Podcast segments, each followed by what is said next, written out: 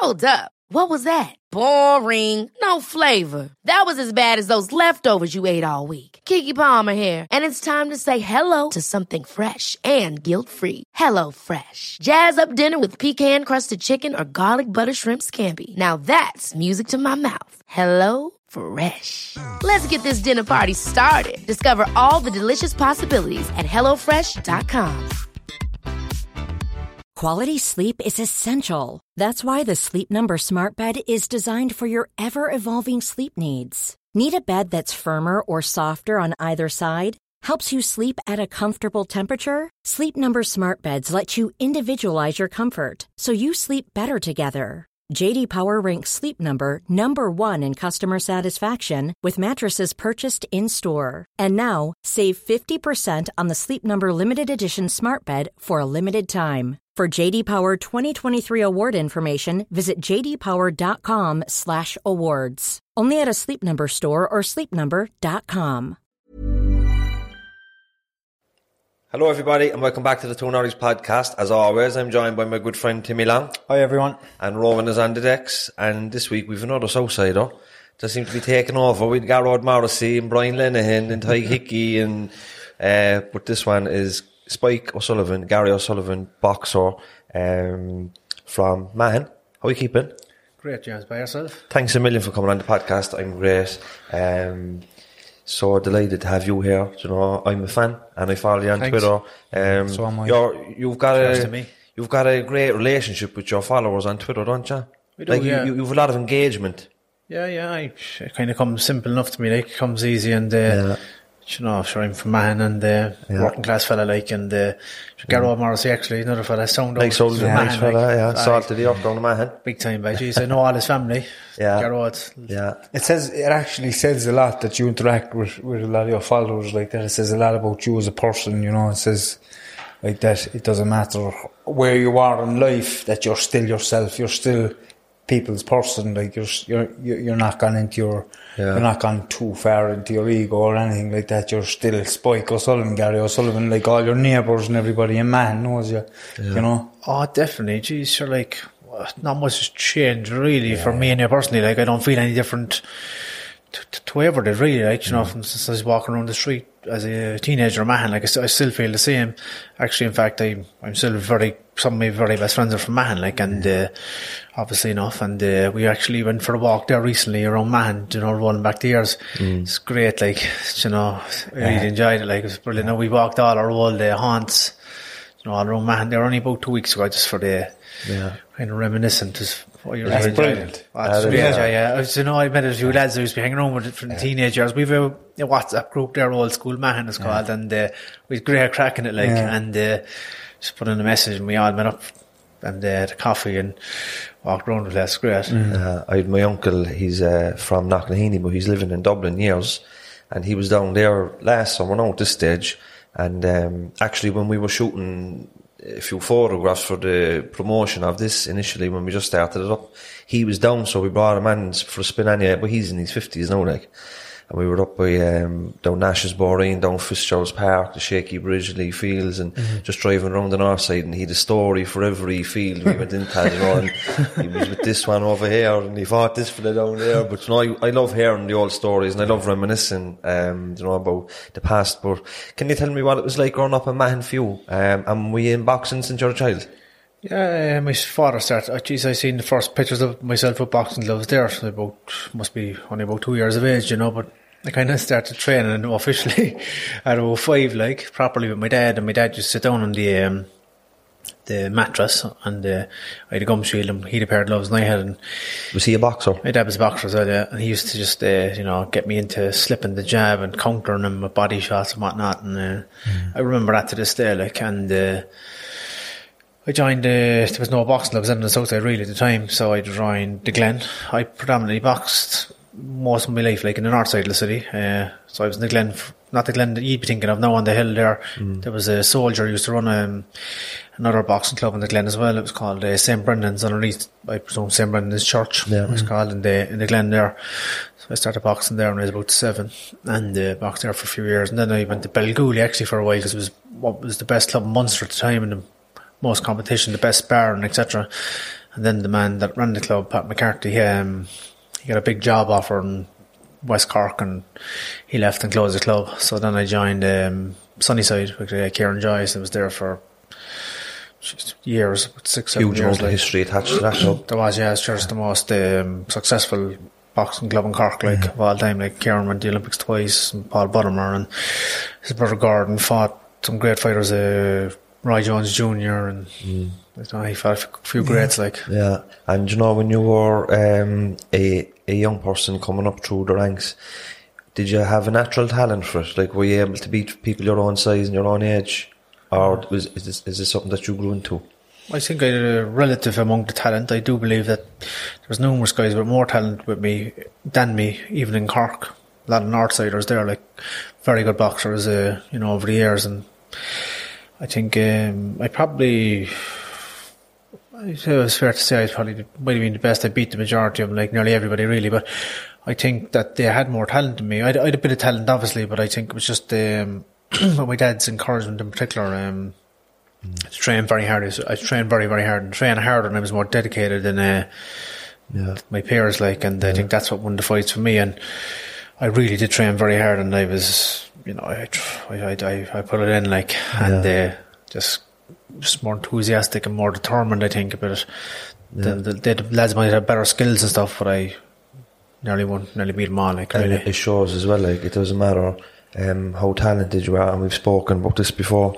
Doesn't matter how talented you are, but if you're coming from a home where maybe your parents are, aren't able to nurture that talent or bring you training, um, or if you're getting caught up in drugs or uh, trouble in school, these can all impact your performance in the rings. You know what I mean? And it's having the talent, but having the family behind you and having that drive is a big part of it. You know, and so many people we know, Timmy, super talented sports people from the north side and and the south side.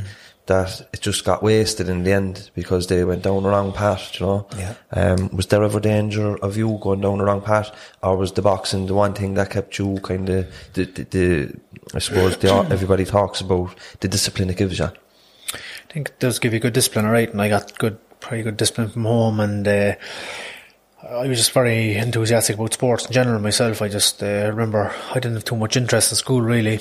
You know, I was actually I didn't do too badly at school, really. Uh, I I uh, packed it in after the juniors, right? I was very eager just to work and make a few quid, and but I was more interested in uh, sports. I, I always just my memory of school mostly like was kind of I'd be looking out the window like wanting to go and play football or whatever, like just- or hurling. I loved hurling as well. I just loved all sports. Like just a complete sports enthusiast. Uh, so, you know, so I think I was more ori- oriented towards sport than than drugs or something like that. No, I, I like to drink and I still do, you know. And, but I, I gave it up there for thirteen months at one point, and it was probably the best I ever felt in my life. But um, I do enjoy a drink, like, and uh, you know, You're a Cork man and an Irish man. we're, we're known as probably the There's best not- drinkers in the world. There's nothing wrong with a drink if No. it doesn't cause any problems. You know, obviously you go periods where you you're so mm. disciplined and you're in the best shape of your life, and then you have a fight and then you're allowed to leave some steam off.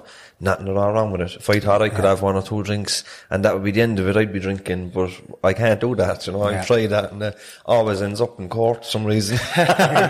But when when when did people start to notice you as a, a real talent in boxing? What age were you when you started winning titles and stuff like Just that? like I was uh, boxing for Ireland, I was national champion, like, and I was a teenager, like, you know. But uh, just there's there's national champions at every weight division, like, and at every age. So there's numerous champions, like, loads and loads, like. So I, I don't think I don't think I was a complete standout fighter, like, really, like. I just, as I say, I don't think I was the most most talented guy in the world. I was pretty talented, but I, my hard work was more sort of what kind of got me places, like. Was there uh, any anybody at national level that was like same age or same weight coming up with you that was like a direct competitor for you?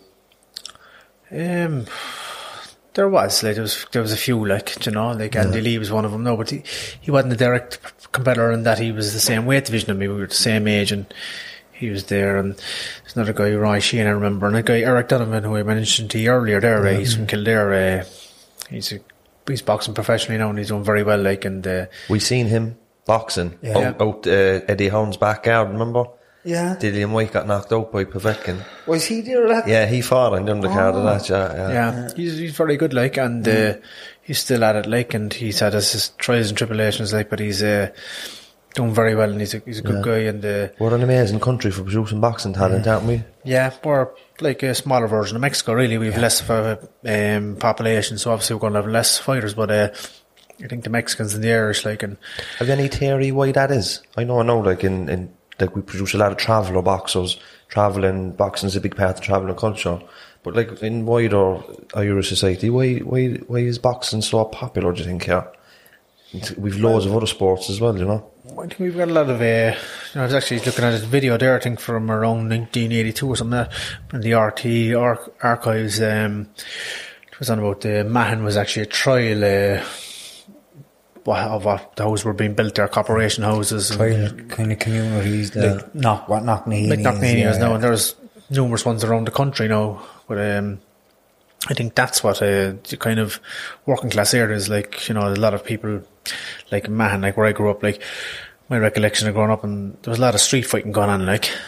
You know, a lot of it, like, and you're always kind of a bit of anxiety walking around, like, in where your next fight's going to be. But, uh, probably, probably in five minutes' time, like, you know, but You're walking around like you're on fight or flight mode constantly. The adrenaline is just ready to pump. Like That, that's it. Like, Yeah, so I yeah. it was like I, I'm sure it was like that in other parts of the country as well. And my coach Pascal Collins only tweeted something there recently, and I thought he was spot on. But it, uh, there was a couple of uh, upsets all in one night as, on the boxing show. You know, there was a Venezuelan man, a Mexican man. You know, they all caused upsets. And what he was uh, um, kind of alluding to was. Um, just hard backgrounds, like growing up, tough times, like, you know, tough times make tough men, like, you know, and, uh, so I think that's why we have a lot of good fighters. Like you, predominantly, Yeah. like like the most of these good fighters come from. They're not. They're not coming from. No disrespect, like, but they're not come come from Montenotte. You know what I mean? They're they're from Mahon and Mayfield and Yeah. you know Knocknaheeny and Hall whatever, you know, and- you know, yeah. all sites or whatever. Like you know, that's the thing. Like There's a great documentary, uh, boxing documentary, it's based in America, and it's exactly what you're talking about. But in the context of America, it would be black people, and why are black people the best boxers in America? Because they, it's uh, when you don't have access, or maybe when you're when you're living in a poor family or in a derelict neighborhood or a very poor area. Boxing is probably the only thing that you can actually use to make yourself rich or for social mobility to move out of that area into a nicer house.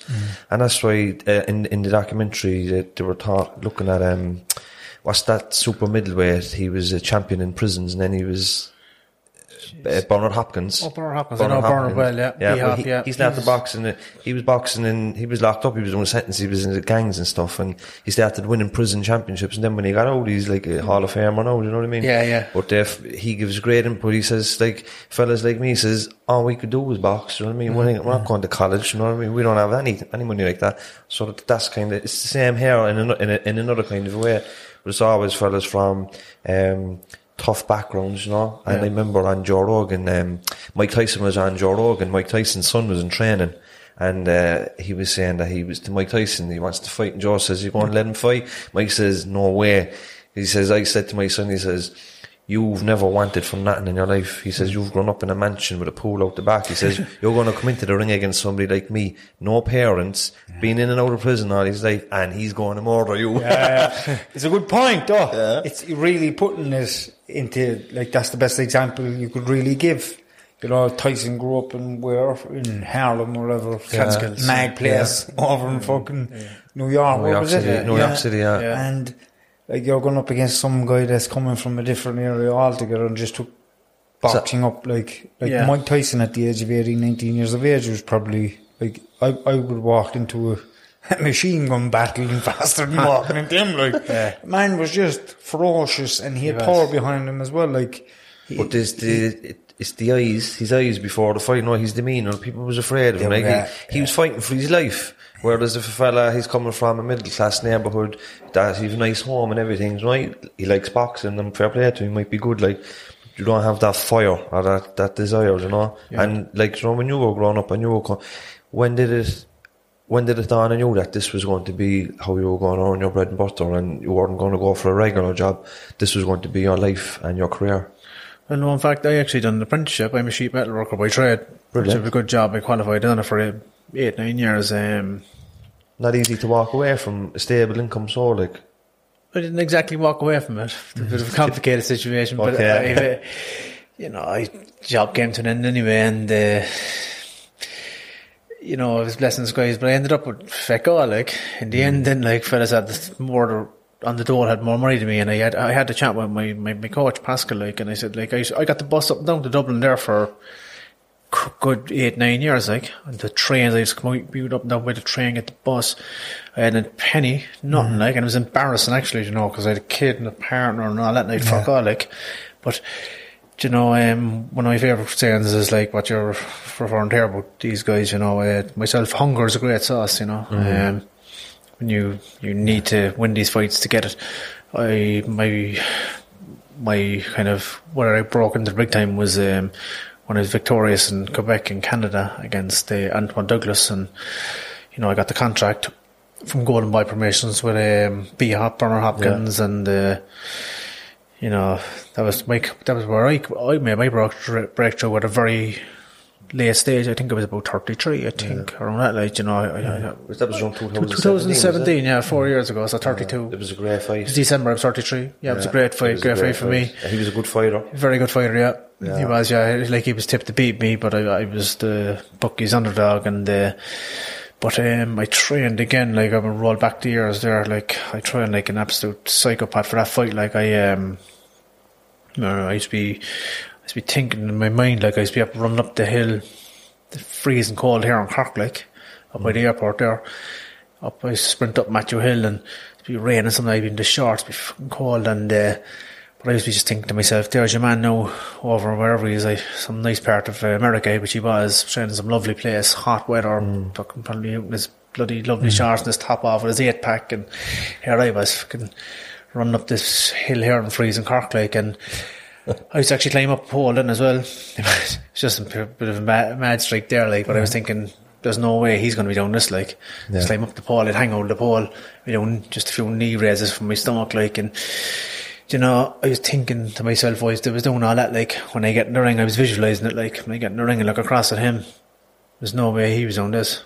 Mm. And that's exactly what I thought. When I mm-hmm. got into the ring that, that night, he's big, fucking strong, fit fucker, like younger than me, bigger. I think he was about 12 years. I think he was 23, I was 35, like, and no one kind of gave me a chance, like, but I said, I knew I was going to win, like, and, uh, I just looked across from him, like, and I was just, that's exactly what I thought to myself. Cause I was, many nights was wrecked tired after training earlier in the day, like, I used to always specifically do it at night when I was tired and I've, I used to always just get, put my shorts and my t-shirt on the bed, like, and I'd be kind of wanting to get into the bed. I put the shorts on and t-shirt and I'd go over and I'd fly up the hill, like, mm. and I'd be, could be a killer, like, mm. but I was saying, I'm gonna make it work, it's gonna pay off. And it did, like, and I had something in my mind as well, I had no vehicle right there, I said, I'm gonna buy some nice car or this win, like, and then I knew if I beat him, I get a contract Golden Boy and I'm gonna, I used to be thinking about buying a house and all that then, like, you know. What kind of what kind of pressure are you under? Or are you completely calm going into that fight? Like there's there's a lot riding on that fight. There's a lot riding in the fight, there's a lot of pressure that way, like, but I'm very relaxed. I've learned to be relaxed because actually in the am- amateurs I underachieved for my ability, I believe, like, and for how hard I trained. And what used to happen was, um, I'd be too anxious about losing, you know, I'd be worrying about losing too much. And I get into the ring, I'd be, become tired immediately. The energy is gone. I could be so fit, like I would, I would bet my bottom dollar like I'd be fittest in the whole place, fitter than all the fighters. But um, I just my energy began be apt to be too nervous, just of losing, not of the fight. I was never afraid of the fighter. I never was like ever, never in my life. But I um, so I had to train myself to overcome that, and I, I had to have a meeting with myself, as I like to say. I said, "Fuck if I if I can't get a handle on this uh, nervousness, I just have to pack it in, like." And I eventually just got to the other side of it. In fact, I was so relaxed in Vegas when I fought in Lemieux, got knocked out and it was ninety four seconds or something, but uh, I was too relaxed. I thought that fight was going to go the other way. As I in, as well, like- you, you could have done that to him easily. Like Maybe not in the same fashion. I think he's a bigger puncher than me. I think he's the biggest puncher in the whole division. Plus, he was I think, 18 or 19 pounds heavier Probably one of the biggest punchers in history. Really, I believe so, yeah. He, well, I was told actually when I was in Quebec, he's from uh, Canada. Uh, he was fighting Billy Joe Saunders that night. The night I fought in their undercard against Douglas. Um, funnily enough, we were with some associate of Lemieux's, I think he was his ex manager or something. That he was our chauffeur and um, ex. He was ex. He was gone from Lemieux, but he'd nothing. He'd no reason to talk him up. But he was telling us he was like, he's unbelievable hitter. He hits harder than Golovkin or Lemieux or um, Canelo. And he could knock out Saunders, but Saunders is just unbelievably slick and just boxed the ears off him like. And I actually spoke to Billy Joe Saunders the night before the fight.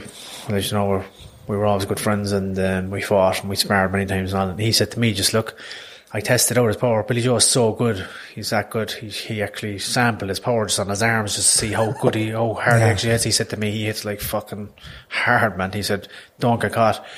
Ride it out. Be careful. First four or five rounds, he gasses out. And then you'll box the head off him, like, right? But he just caught me, like, but I was so relaxed. I just thought I was 100% going to win that fight.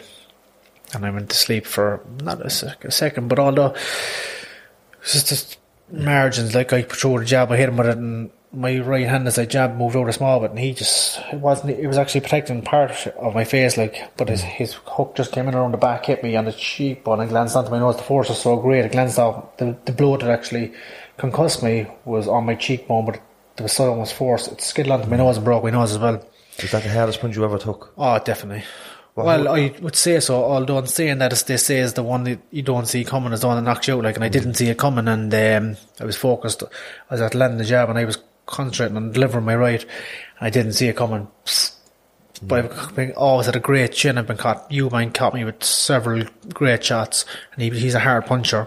And um, he hurt me a few times, but he didn't concuss me that I felt like I was going to knock over. But I always felt like I had a very good chin. Yeah, I? I remember that Eubank fight like you, you took a few heavy shots like I you, did, yeah. you weren't going anywhere. No, no, I got a good, I got a good chin. Uh, you know, and I was, I, you know what, I had this discussion actually with my ex gym mate, uh, Luke Keeler, and uh, he got, I think he got, he got knocked out himself by a guy called Tom Doran, and uh, I had a discussion with him after the fight. I said, Luke, fucking hell, like, you know, he was like, oh, Spike, the one thing I had above all else, speed, fitness, whatever, he said was a good chin, but he got knocked out, and he said like, like he, he couldn't believe it, and I feel the same, you know, and that I've been knocked out. It was a, it was a humbling experience, and uh, you know, it just goes to prove like see Mike Tyson getting knocked out or whatever, like anyone can be knocked out, like you know, and Especially at that level. Yeah, when you're def- fighting the best of the best. Like, Yeah, yeah. You've only ever been beaten by world champions. Yeah. How do you how do you respond to a, bad defeat like that? Like, uh, what what kind of mental state are you in afterwards? Um, you know, like it's devastating. Obviously, you have to work with so hard, and Yeah, it's uh, it's a bit up, it's a bit annoying, like you know, because you've worked so hard and prepared for it, like, and you've been away from the family for weeks preparing for it much. Like that's what pisses me off most. You know, I've kind of failed. I feel like I failed because uh, I wasted my time almost being away. I could have just trained at home and lost anyway. That, that's kind of Yeah, yeah. that's my attitude when I'm in training camp. I and why I want to win so much because uh, if I'm going to lose the fight, like you know, I could have just stayed at home and done a few jogs and done a bit of punch bag out the back and just prepared like that and lost the fight anyway. But I go to Dublin and I, I spar hard and I prepare hard to the best of my ability and I really want to win. I made that sacrifice away from my family worked it, you know. So that's the part. But it's okay when I got knocked out like Lemieux, it was grand. Like, I was happy enough after, like, in a way that I had got the money to buy my family a home, which was a dream for me. And uh, after the Eubank fight, like, you know, I didn't feel so bad either. And I think he was far more motivated than me in that fight because I, um, There was a lot of tit for tat going on. well, there wasn't too well. much there for that. I, I was Yeah. the instigator, like, in that particular fight. You Like, had to get him going, really. I did, like, I antagonised him and I was the one that acted the bollocks, like, and I was, uh, I chased him to get the fight. The reason being, no, was, uh, I knew it would be a big payday and, uh, you know, to provide for my family, that was my, Yeah. my pri- primary goal, you know, so I, I antagonised him to get the fight and I thought I could win the fight, but I was proved wrong and I, ne- I nearly knocked him out as well, like, the you whole know, but, city like, s stopped for that Yeah. fight. In Ireland, like you- Yeah. everybody was cheering Yeah. you on, like you were the proudest. yeah. Like And every, we the- every, every the cop movie came was out around that time Yeah. as well, didn't it? Yeah, no, the film when it came out there in 2019, Oh, was actually. it? Yeah. You know what? Uh, uh, that was great, actually. Mm. Terry McMahon, yeah. yeah. Did you, the movie was brilliant. The documentary, like, you know, Yeah. it's the hardest thing about being a professional boxer. The time away from your kids and your wife. Oh yeah, it is, yeah, definitely. Without doubt. Well, like the train is very hard. It's, there's not much easy about it, to be quite honest. No, Hmm. it's a tough gig, man. But uh, the rewards have been good for me. Yeah. Do You know, I got the house and got a car, and I got a, my mum a car, and I got Selena a car, like you know, and so it's been great, like really. But uh, it's been hard work, like. Yeah. And know. like for for every Spike O'Sullivan, there's a thousand young fellas that won't get them rewards, you know. Oh, jeez, I said there's a million. Mm. So that's the truth. Like, it's very low percentage, less than 1% like that get, you know, fortunate like I have, you Yeah. know, and uh, doesn't necessarily mean you're better than them at all, like, just to get the breaks and, you know. Yeah.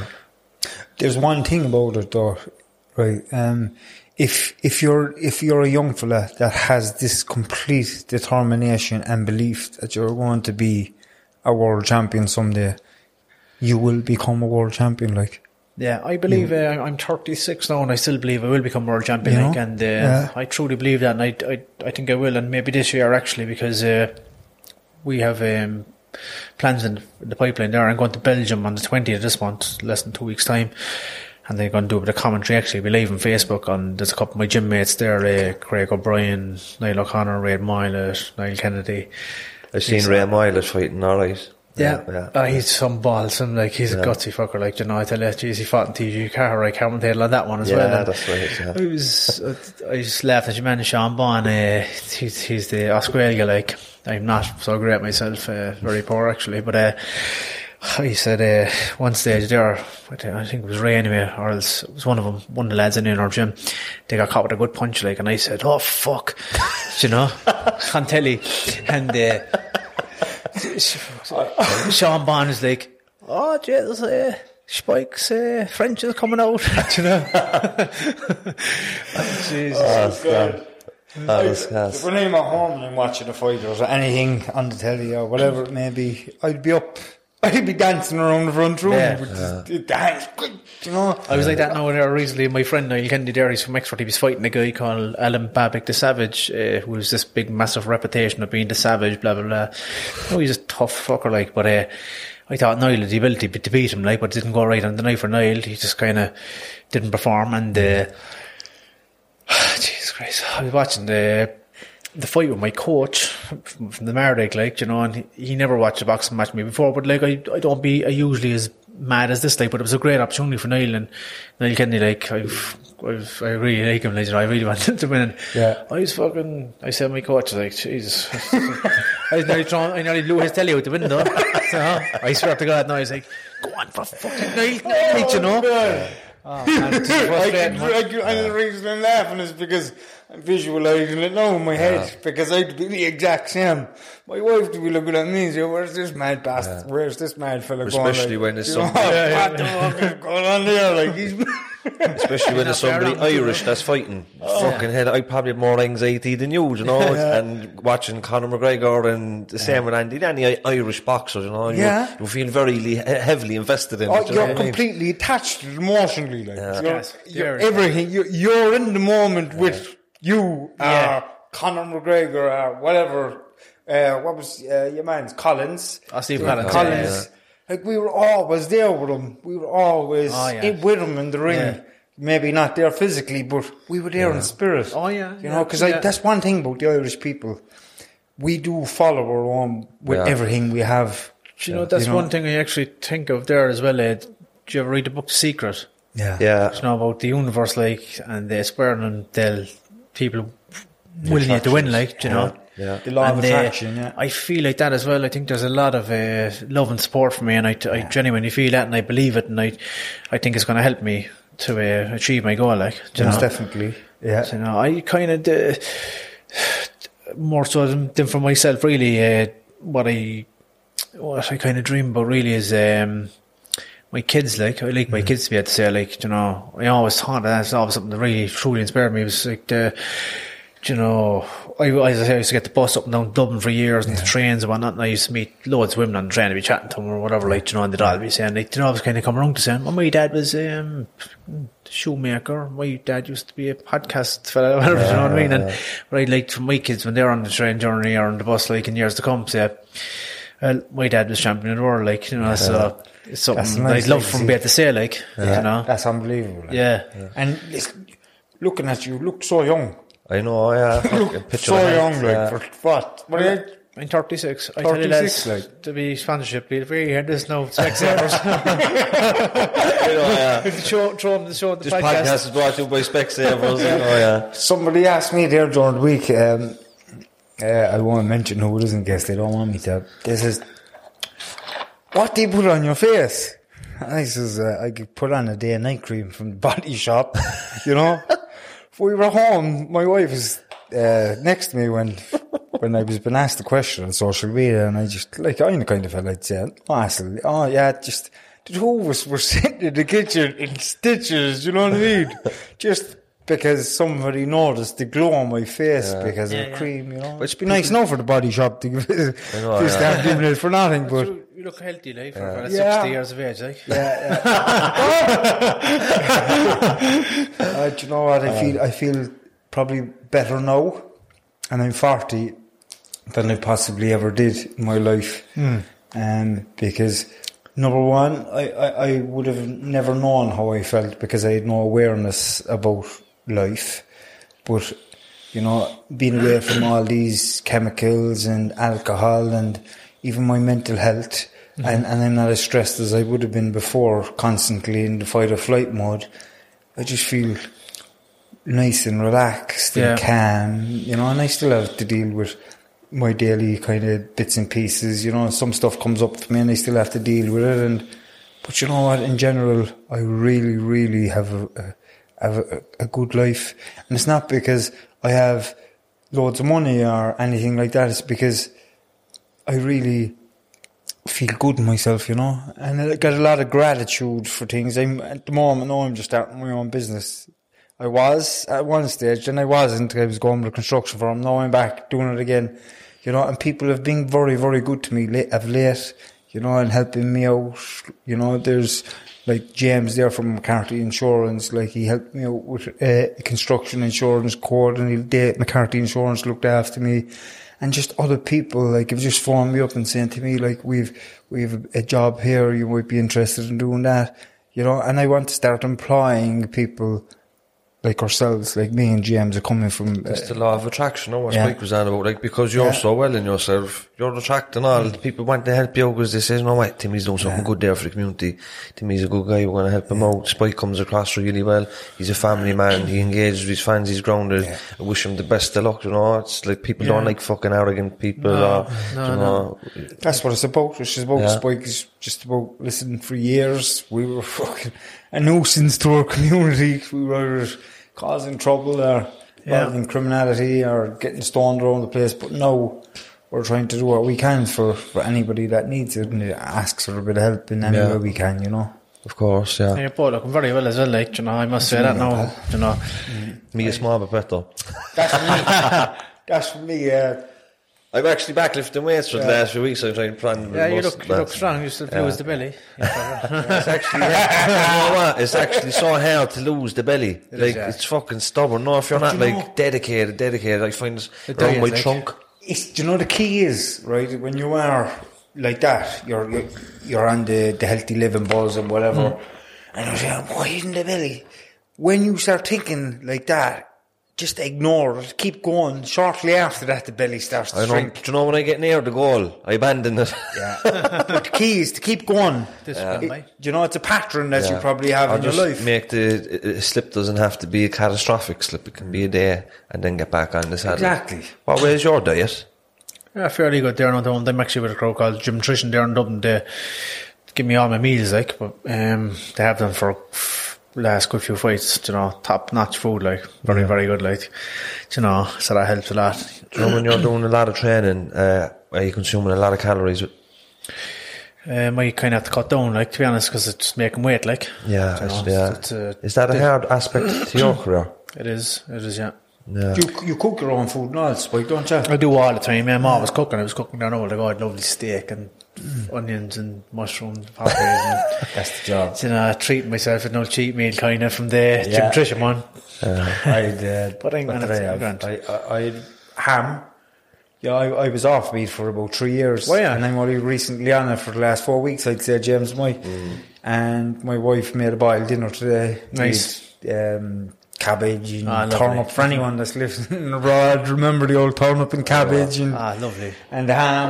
It's right. Yeah, ah, hard to beat. You can't. I missed all that. Yeah, you know, would. But it's since I started eating meat again, I'm after losing the weight Yeah, interesting. because there's more protein. You see, I was yeah, eating oh, Less carbs. Yeah, yeah, less I was eating all these vegetarian foods, vegetarian sausages, burgers, and different things like that. Mm. There was a lot of carbs in them, but I was eating them because I thought, ah, should I not eating this? No, I'll eat this. But there was no protein in them, just a load of carbs. But now I'm back and eating meat. Um, but I'm not overdoing it either, you know. I'm still eating very, very healthy. And I'm doing a bit of exercise. Yeah, you look at, you look at it. Yeah, so overall healthy today. Yeah. But uh, just to bring it back to your boxing, can I ask you about your power? You've probably the hardest punch I've seen. You know, it's like, are you completely confident that, you know, going in against, I suppose if I had that right hand, I'd be very confident that no matter who I'm fighting, I can end the fight at any moment. Do you always, t- Yeah, I, I guess I can. Yeah, I can do it. Actually, in fact, I'm right-handed, but I've ended more fights with my left hand. I punch a both very hard, mm. a very hard puncher, right? leg, which is this a very good thing. And my coach always said to me, like, you could be at 11 rounds down. You could lost be appointed for the 11 rounds, but you might- might knock them out in 12. With the kind of power you have, you always have a chance. and is that a natural I power think I you was, have? I was born with it, but obviously I developed it, and I, I've trained hard all my life and eaten fairly well. Like, I suppose, like that enhances the power. Like, You improve it as well, don't you? yeah, improve technique as well and practice over the years. And actually, I think the whole uh, of 2020, like I was, I got a punch bag. It took some, a couple of months for it to arrive. Actually, with the whole bloody Mm, I know. COVID situation, but I had no punch bag for a while. But that, maybe that was a blessing in disguise too. Uh, Yeah. I had two bursted eardrums actually in my last fight, so it took me a while to recover from that. And I, don't know, I enjoyed the break. You know, it was great. I tell you, 2020 was probably the best year of my life, even though I'd only done one fight. Like, I loved it. Like, I never got to spend so much time all my life with my, my kids. Like, geez, my, my miss now works four days a week in the chemist, like, but, uh, so, but I was at home every day with the kids. Like, I loved it. Yeah, that's brilliant. brilliant. Like, I was that. You get to know them too, wouldn't you? Oh yeah, I Like- would, I would. I- I'd uh, be very close to them, like, but Yeah. you know, just the whole time we were baking and we had lots of fun, like, Yeah. you know, That sounds beautiful. I know, It was, yeah. yeah. Mm. No, it's great. right. You know, I, and you know what? I've no kids, right? But I've two dogs, and Two mad if, dogs. If, if we went back to normal in the morning, my dogs wouldn't know what to do, like because they're so used to us being at home, you know. Yeah. yeah. And for them to go back out the back nine to five, like Jesus Yeah. Christ. But uh, Yeah. there's good, there's good aspects to being at home, and there's positive aspects to the lockdown. But then the negative, obviously, is the gyms, especially you know, not having that outlet. But you do because you're I an can go to elite the gym, athlete. yeah, yeah, I'm an elite athlete, so That's I have handy. to go to the, I can go to Dublin, like, train my boxing gym, like, on And, you know, Pascal's gym. when you're training for a fight, do you stay in Dublin too? I do, yeah. Up in Pascal's gaff. No, no, I stay in a hotel, Oh, yeah. yeah. Yeah, there's some hotels open for, for business. Oh, like there's loads that, of them. aren't open. there? I actually, Yeah. I stayed in City West there for bloody about eight, nine years. I'm friends with a lot of staff there, like, but they're actually uh, closed down now, kind of, as such, because the COVID, the government took them over for the COVID, so I'm staying out in uh, the Carlton Hotel there now in Lanchestown. It's great. They're very nice there as well, and they're they're leaving me open. open they open the gym privately for me. The whole gym, so the whole gym to myself. And That's fantastic. yeah, yeah. The, the, the, for the general public, it's not open or whatever, but um, they gave me. They said that I could because of the fight. Like That's the job. Up, yeah, it's great. 'cause I Yeah. need to train two or three times a day. Like Do you know, in a, if you were a magic wand and you three fights left, you three fights left, who would your three opponents be? Jeez, well, whoever's world champion at light middleweight anyway. Uh, Mm. I'd like a rematch with Lemieux as well before I retire. I believe that I'd beat him. You know, um, I, I believe that it was Yeah. a, I'm not going to go so far as to say it was a fluke punch. Like, it kind of was, but like he's been throwing those great punches for years, and I mean, he threw it, he landed it. He kind of wasn't even looking. Actually, if you see the if you see the shot, like he was kind of looking this way, and I, I hit him. And but uh, I'd like to fight him again. I think uh, I'd beat him. Like for example, uh, McGregor's last fight, he fought uh, that guy Dustin Poirier. Poirier, yeah, yeah. You know, he beat him convincingly in the first fight, pretty quickly.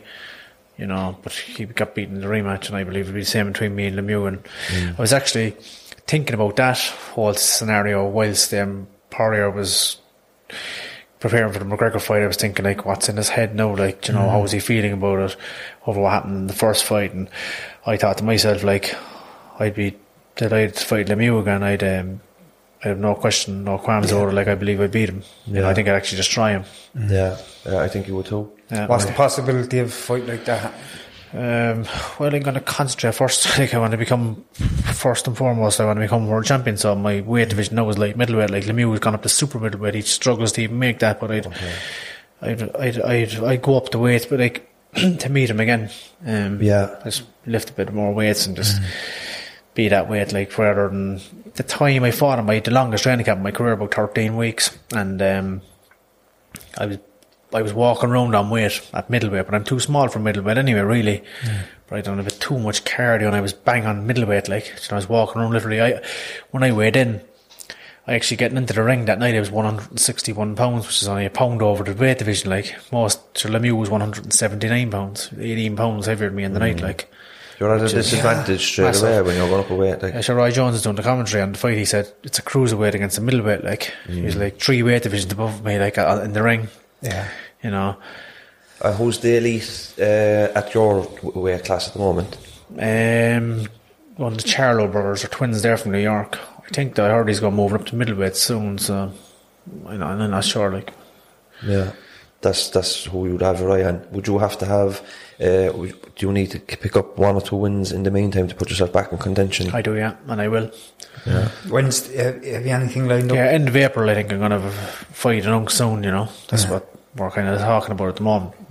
You know, I'm going, going to Belgium there for the 20, on the 20th of March, and I think I'm going to return there to the same place and fight myself uh, at the end of April, as far as I know. Like, but it hasn't been announced yet, and uh, I think that's where my coach is negotiating at the moment. Like. They don't give him much time between announcing it and the fight actually happening. Yeah, but I, I've been in training camp there the last three weeks. Yeah. I, I'm, I'm, I'm helping uh, Craig O'Brien. I'm sparring with Craig. He's fighting on the 20th of March, so I'm, I'm, I'm sparring him for his preparation. And when he's finished his fight, providing all goes well from, um, he's going to come back and Mm. help me.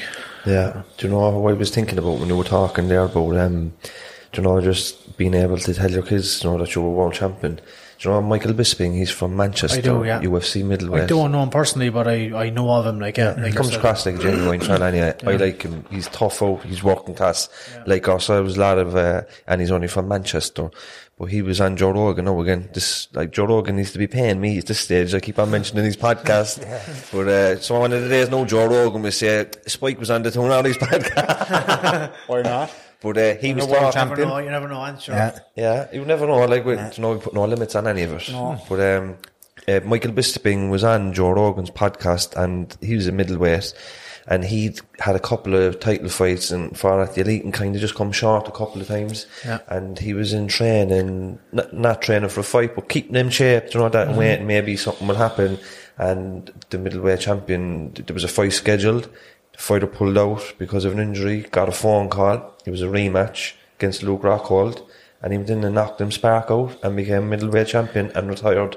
He says, That's all I wanted to do. I just want to be middleweight champion. I want the belt home to my kids and that was it. Everything I'd worked for I was realised in that moment. But you never know what's around the corner. Never know. No, I just, uh, as I said, the uh, the book, The Secret, like you know, and um, yeah, I believe that I will become world champion. Like, and it could be like that. You know, I'll I'll, I'll be ready, and I get the call. And, you know, I was kind of tipping away as such. You know, and. Uh, you know, I just believe it's, it's the des- my destiny, and uh, I'll get You, there. you read you read the secret. Is there any other things you do to keep your mental state on point as well as your physical shape? Just stay away stay away from alcohol for the most part, I suppose. Yeah, when I'm in training camp, I would like I'd have to like you know like for a couple of weeks anyway. Um, I read another book I liked actually was The Alchemist uh, by Paulo Coelho. That was a good, good book too. You know about you know not going astray and just lead following your your journey like keep going like.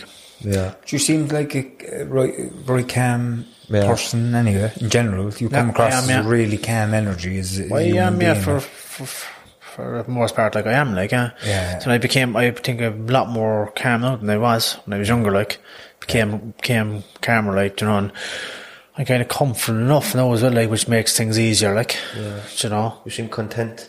I'm very content. Yeah, very yeah. settled in yourself, like Yeah, I am. Yeah, it's a Do you great know- place to be. it is. Right? It's Do you know, unreal, yeah. being in front of thousands, 20 20,000 people in a boxing match, you know, and just looking around, does, does that, does being in positions like that actually help you to become more confident and, you know, uh, like, i- s- say for instance, you don't get anxious anymore or you, you don't say, "Oh, am I in the right spot here? Or just should I be here?" Do you feel? Do you have that full belief now that you you deserve to be here?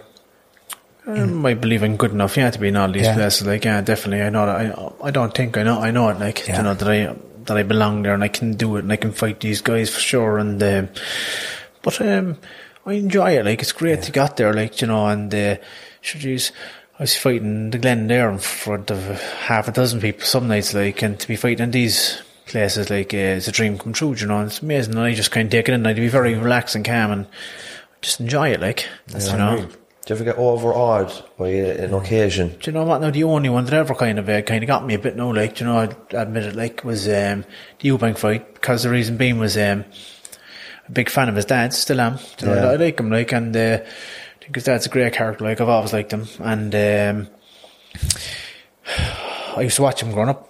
Uh, all all his fights, you know, and I went. It's the first professional fight I ever attended. Actually, was 1995, Páirc Uí Chaoimh, Steve Collins, Chris Eubank. Like I was actually going for Eubank. Like it's probably the only Irishman they're going for. him, But I was a big fan. I was only 11 years of age. Like, and uh, you know, I'm very good friends with Steve now, and his train, his brother's my trainer, and you know, we laugh. how the world works out. Yeah, yeah, yeah. We laugh no, like you know, but like, um, when I fought Eubank, like I remember I used to watch every fight sitting on the couch with my dad, like, and uh, you know, the fucking crowd was brilliant, like, oh, Eubank, Eubank, you bank, you know, and then I was fighting his son, and it was in the O2 Arena in London. It was twenty odd thousand people at the fight, like, and I was just, I remember at one point in the fight, like, I think he might have been getting on top of the fight, and they were like, Eubank, the crowd. I was like, it brought me back to the fucking couch. Yeah. But my dad, I was like, this is fucking, my dream in here is this fucking happening, like, know, you yeah. know. Unreal. It was, it was, yeah. unreal. Yeah, it was, yeah. We brought back into a moment like that, you know.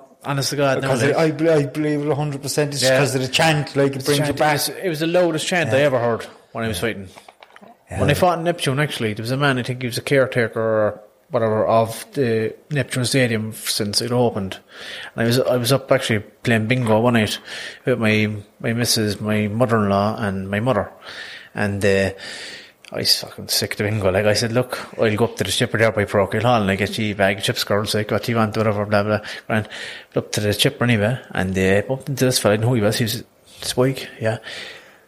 I'm the caretaker or whatever. It's down below Neptune since whatever year low up, and I can't remember the year, no, whatever he said, 85 Yeah. or something like that. He goes, I tell you, he goes, I was there for every event, but I never heard noise like it by the night you came out to the ring, you know?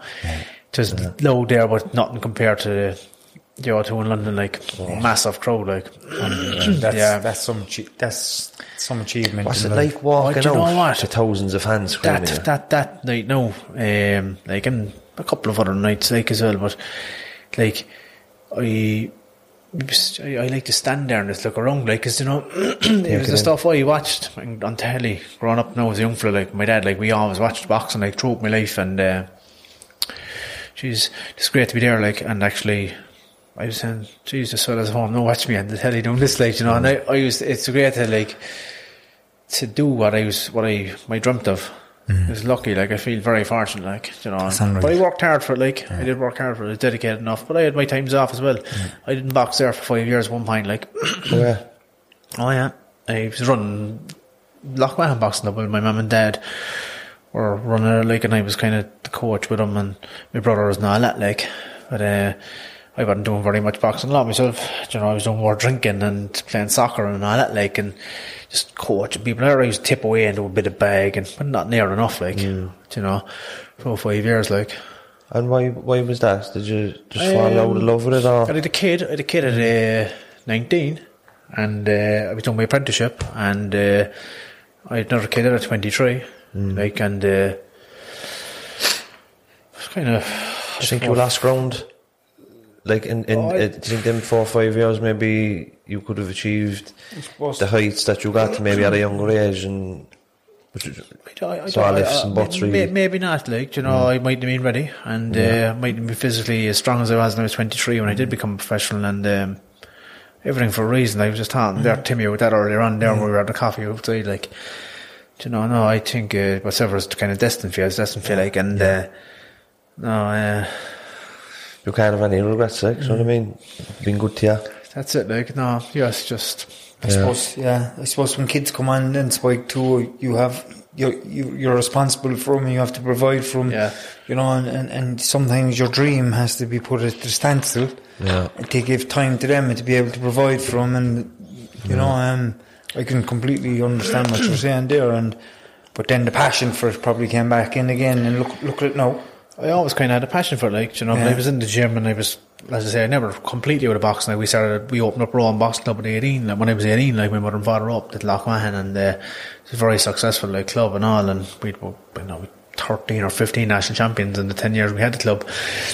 Then from work class area down in Mahon, like, and with some great fighters down there, but, uh, you know, I just wasn't really competing myself so much, really, like, I was more coaching and, you know, probably fucking having a few points at the weekend and playing soccer and all that, like, you know. But uh, how that happened, then how I actually became professional was kind of, kind of a f- fluke, really, I suppose. Um, I was, uh, but I, I decided like boxing the All Irelands again, and I did, and then um, I was 20, about 22 at the time, 23 or something around that, and uh, uh, there's a guy called Billy Walsh from St. Colman's, Shanagarry direction. He was out in America boxing, and my coach, Pascal Collins, was his coach, and they decided to bring Billy back to Cork for a, a night to fight, like, you know, and they were looking for an amateur in Cork, like, kind of a good amateur, the best amateur, whatever, that would attract the crowd, basically, and turn professional. And I wasn't really taking boxing too serious anyway, so I got a call from Pascal, like, said, would you be, become um, professional, would you have pro fight, like? I said, fuck, it'd be great, like, I loved the, said, I thought at the time, like, oh, jeez, if I, uh, I remember thinking, like, I'll have a pro fight now, it's great, like, you know, if everyone knows a pro boxer, like, that's what I was thinking, like, super con, like, but, uh, So I just thought I had the one fight and that was it, like, and that's the way it kind of worked out. I had one fight, then he called me up about two months later. He said, "Come here, um, will you fight over in uh, Boston?" I said, "Boston, Jesus Christ." Yeah, a few said I was fighting fucking Tyson Fury, and I said, "Yeah, grand, just to get the boss because I'd never been in America, like, Yeah. and uh, none of my family were either." And um, I was like, "Fucking right, I will. Let's let's go off to Boston anyway for a fight." So I won over there, and that was great. Like I think I knocked him out in one round actually, and then fuck, it was great. And uh, came back then and just took the next fight. We had fight in Dublin, right grand. Won that fight, no, and uh, just kind of went on there fi- fight by fight. Like there was no plan. Yeah. Just happened. Really, like just all happened. Like yeah. That's brilliant. It's a brilliant story. I tell you Yeah, now, because we, we, we never had a contract either. No, we said in Pascal, like just Yeah. thought it was a handshake. Like Yeah. he knows me. Like I'm kind of grand. Like I wouldn't be acting about it. Like I just Yeah. you know, Turn up and knock them the out, door, and that's like, it. Okay. I ah, like, you know, some most fellas know we locked into a couple of year contract. yeah, or whatever, yeah, like, yeah.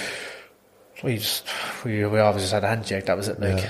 He seems like a, a nice fella, Pascal. Uh, Pascal Salt to the earth, yeah. Yeah, there's, there's a lot of bad blood in boxing at the moment. There is. A lot of bad negativity around, you know, contracts and stuff that we won't get into here, like, you know. So it's great to have that relationship, you know. Yeah, it's probably unique in the sport today. Boxing, boxing, like, is corrupt sport, like, and there's a lot of corruption in boxing, like, you know, throughout the decades, like, and from Mm-hmm. never, it's never any different, really, like, but, you know, Pascal's a sound old skin, like, you Yeah. know, No, genuine fella, like. Yeah, no, he comes Is across there like any, that too. uh, do you know of any raw raw talent that's coming up in the in the youths or young fellas that are coming on that could have should be mentioned because they're real potential? Well, like, there's a one guy now, just kind of like an Origin there, Niall O'Connor, like he's 28, like, he kind of, he's a slow burn, like, it's hard to get the fights with current circumstances in Ireland, like, mm. particularly, like, and there's no pro fights in Ireland for the last couple of years, and unfortunately for Niall, like, and I've been fortunate to be based in America, but Niall is getting the fight now in Belgium on the 20th.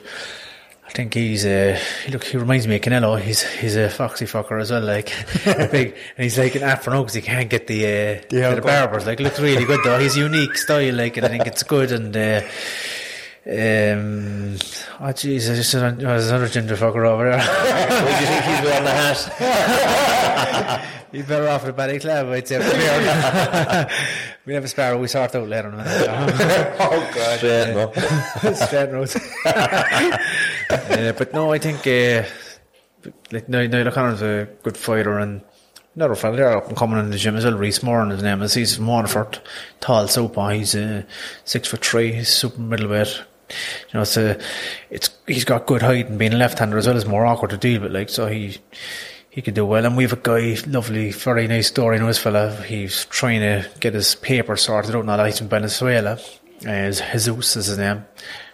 Very one of the hardest workers in the gym. He trains hard, and I, I'm rooting for him too. Uh, I hope he gets his, uh, you know, his paperwork sorted out so he can travel and stuff. Like he's, like us, I, I don't know, he's an asylum seeker, I guess. Yeah, yeah, yeah. You know, but like, he's a very nice fella, like, and I just, uh, you know, I've, I've got to know him now very well, like, and he's sound out, like, you know, some people look down upon asylum seekers and all that, like, or, No. you know, That's different ridiculous. races and all that, like, I don't, like, I, I think everyone's the same, like, I mean, yeah, I'm pretty much like yourself in, in that sense, believing that everybody deserves opportunity, an opportunity to be their best version of themselves and be able to work and provide a living for for themselves and their family, no matter where they're from, Yeah. or what country you're from. And isn't great as well. Boxing is the, probably is one of the few sports that's universal, like in Yeah. every country in the world. With Yeah. boxers, you know. our gym now in Dublin is brilliant. Like uh, the Calgary our gym, uh, you know, it's like a, uh, I don't know, a multinational gym. We've a couple of Romanian guys. They're fucking so no, like you know, I've actually been learning a bit of uh,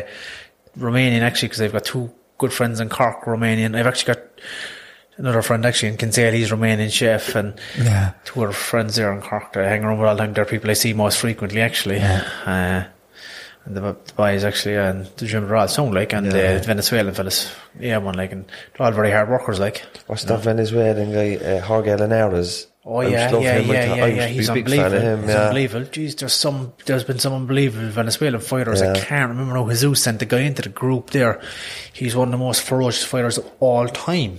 But he, he done something crazy in the end. By I think.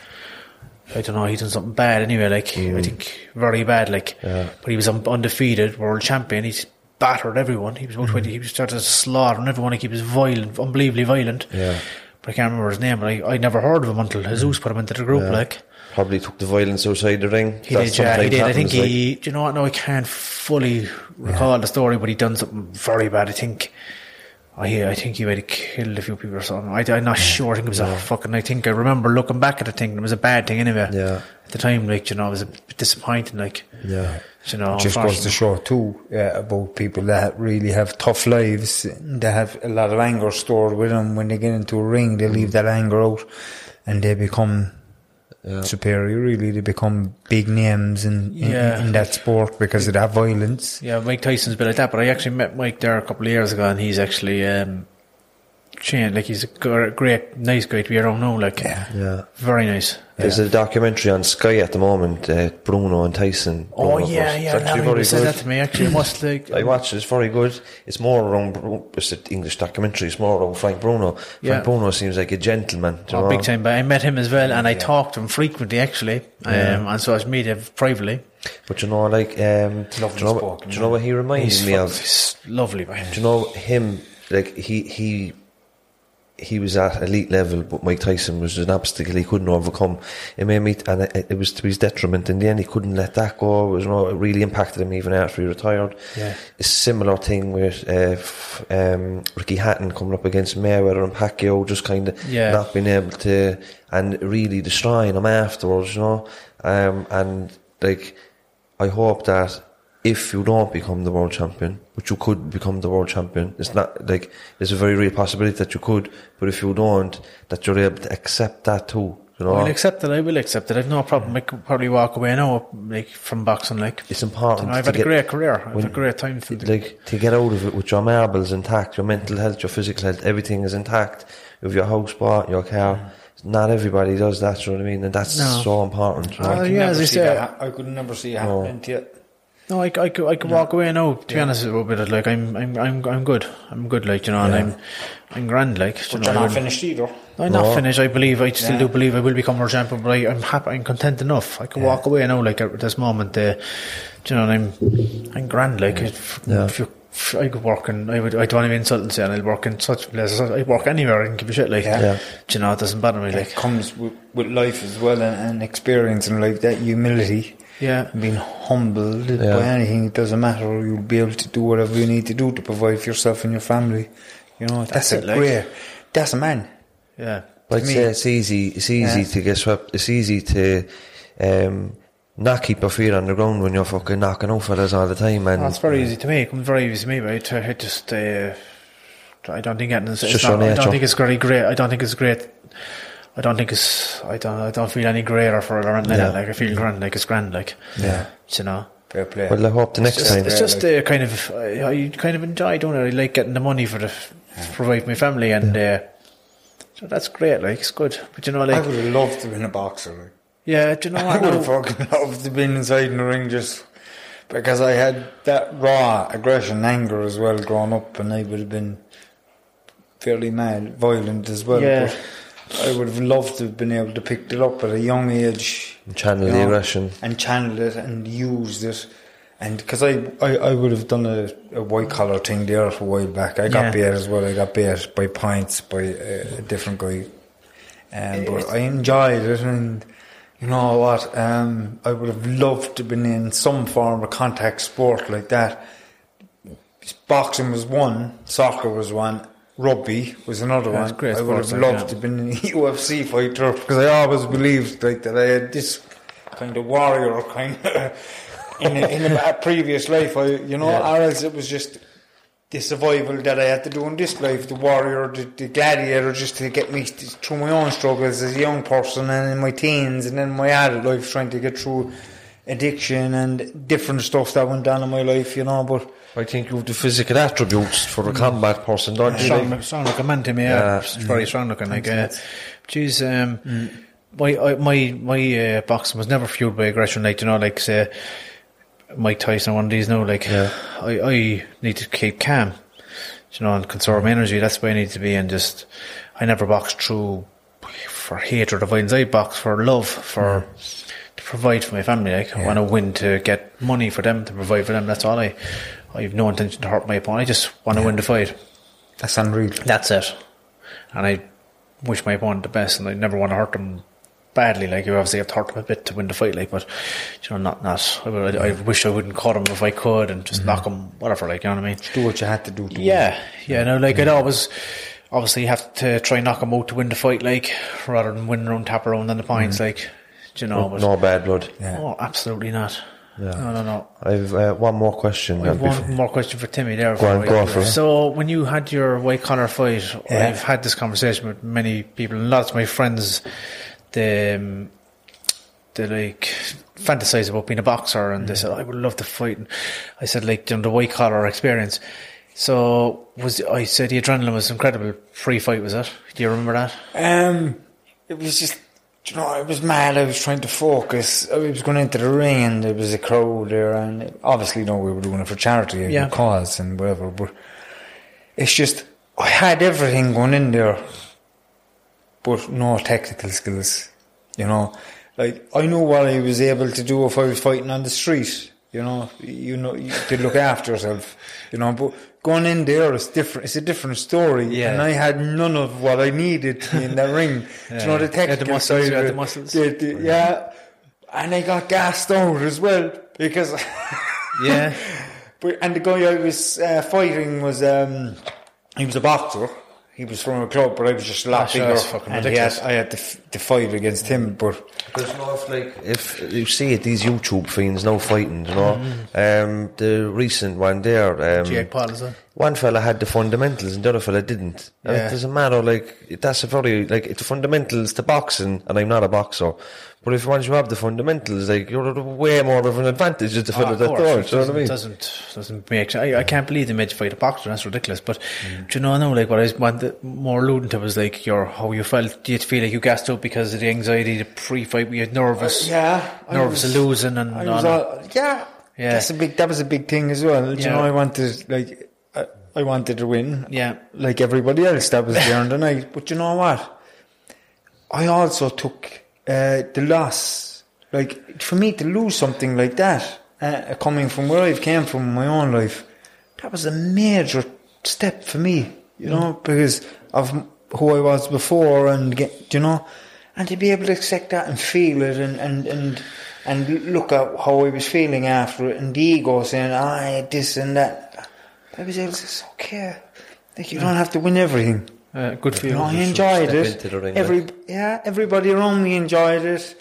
You know, I really had a good night. You know. Yeah, do you know what? Until I- I had to, my wife got too drunk and I had to bring her home and put her to bed. Uh, you're plenty strong enough to bring yeah, it. yeah. Do you know, I, I always say to my daughter, like, you know, it's like anything in life, like, you just, I think I was only speaking to someone about this earlier, like, you just try your best, like, in, in anything you do, and that's that's all one can expect of you in any situation. Just try your best, like, and that's yeah. it, like. And feel the fear and just do it anyway. That's it, just do it, like, and, you know, sure, like, if you try your best, that's it, like. There's two very, very good bits of, advice. Feel the fear and do it anyway, and just try your best, and and, and, and that's Like, it. What else can, Yeah. what more can one expect of you? Like, all you can ever do in anything is your best, and that's it. And, you know, if your best isn't good enough, it's not. And, Yeah. I suppose when you put too much on it yourself and give you, you know, like nobody else is going to put the pressure on you, but it's the amount of pressure you put on yourself. We have to understand and learn. Like,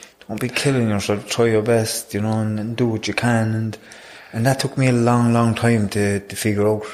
You know, because I would have had that perfectionist nature as well, even mm. in college and stuff like that. And nowadays, it's just, right, do your best, and if if you if you give it as much effort as you always has, without the anx- anxiety behind it, saying you have to do this and do, do you know, Yeah. just, you know, it's a good point to me, yeah. But uh, one thing I want to ask you before you finish um, who's your top three boxers of all time? Jeez. Such a hard question. Bloody hell. I Oh give you God. five, so top five. Oh, jeez. Myself, obviously. Except for yourself. Not. Uh, oh, jeez, Evander Holyfield, I really liked him. Actually, got to meet him in New York when I was fighting there in Madison Square Garden. Actually, six years ago today. Actually, I was in New York Oh, preparing for the fight. Yeah, funnily enough. Um, I was a big fan of his. Like, um, interesting. I could picture now like getting a notification on my phone this day six years ago and there you are with fucking Evander Holyfield. They're great memories. yeah, you have, you unreal. know. Yeah, unbelievable. I don't have that system on my phone. I'm useless with technology, really, to be honest. Uh, a few of my friends actually sent it on to me. They're like, picture there of you outside Madison Square Garden six years ago. I didn't even know it myself. but, uh, yeah, he's unbelievable. Like, there's so many. Sugar Le- Ray Leonard, like, was unreal. And my own man there, my promoter De La Hoya, like, he was unbelievable as well. Like, Yeah. class, like, he was actually talked that I might be fighting him there, actually. In fact, you know, Did I hear him second on about fa- making a comeback? He's making a comeback, yeah. He's in training. He's like, you know, but I'm actually the second favourite in the um, bookmakers to fight him. Like, and I think it could happen. You know, Even Amazing. though you're signed with his yeah, yeah. Oscar Glove. De doesn't yeah. matter. He's making a comeback. yeah. Really, There's a lot of people don't like him. Was he like in I like person? him. Yeah, he's nice. Yeah. he was one of the best technical he was unbelievable. He was Six-weight unlucky. world, He was six-weight un- world champion. He was unlucky against Mayweather, wasn't He was. Yeah. People, some people dispute that they, they thought he won the fight. Like, you know, so Definitely. um, yeah. th- Are you still signed with with? I still sign his him. Yeah, club? Golden Boy yeah, yeah. Yeah, I probably will be for the rest of my career. Like, I have a great working relationship with them. Like, you know. That's fantastic, Spike. Yeah, yeah. Ah, jeez. yeah. It's great. Like, And it'd be they're- great. Imagine, imagine going into the ring to actually fight. Yeah. somebody like legend? But like, we're legend, eh? professionals and we'd have a fight, like, and I'm sure we'd probably have a drink after the fight, like, if, and there'd be no hard feelings. Yeah. Well, whoever wins, like, that's the truth. But there'd be none from my side anyway if he beat me or, you know, I'd be going to beat him. Like, I'd go to beat him, of course. Like, you know, Yeah. every fight I'd always got to win. But, uh, you know, that's, and I'm sure, I'm, I'm pretty sure he'd be the same. Yeah. You know, he's a nice Rubbed guy. out. Um, What about like? Would you be interested in a an MMA? If somebody from MMA coming over or a YouTuber? Does any of that? Um, if the money was right, would you do it? I'm not. I'm not sure. To to be honest, like you know, just there was talk I was going to fight a bare knuckle fight kind of a thing. Yeah, BKB yeah. there Yeah, in I've heard of that, yeah. Vegas. Uh, good few years ago, I had fuck all money at the time, and uh, I thought.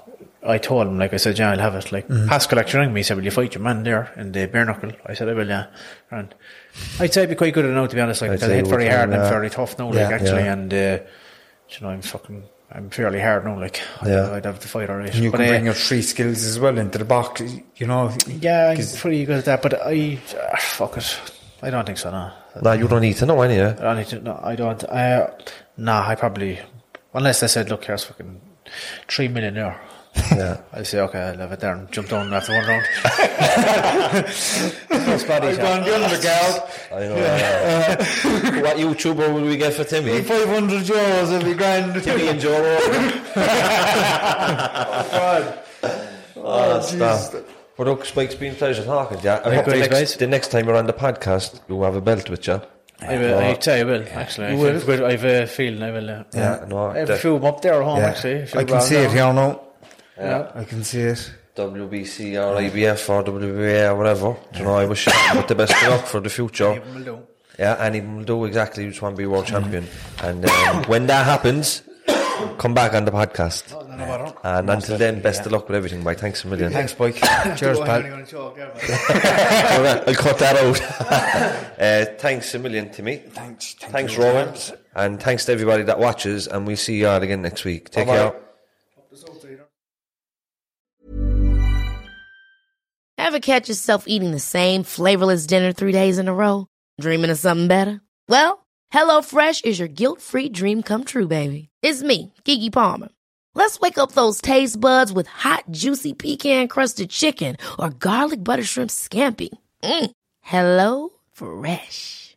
Stop dreaming of all the delicious possibilities and dig in at HelloFresh.com. Let's get this dinner party started. Even when we're on a budget, we still deserve nice things. Quince is a place to scoop up stunning high-end goods for 50 to 80% less than similar brands.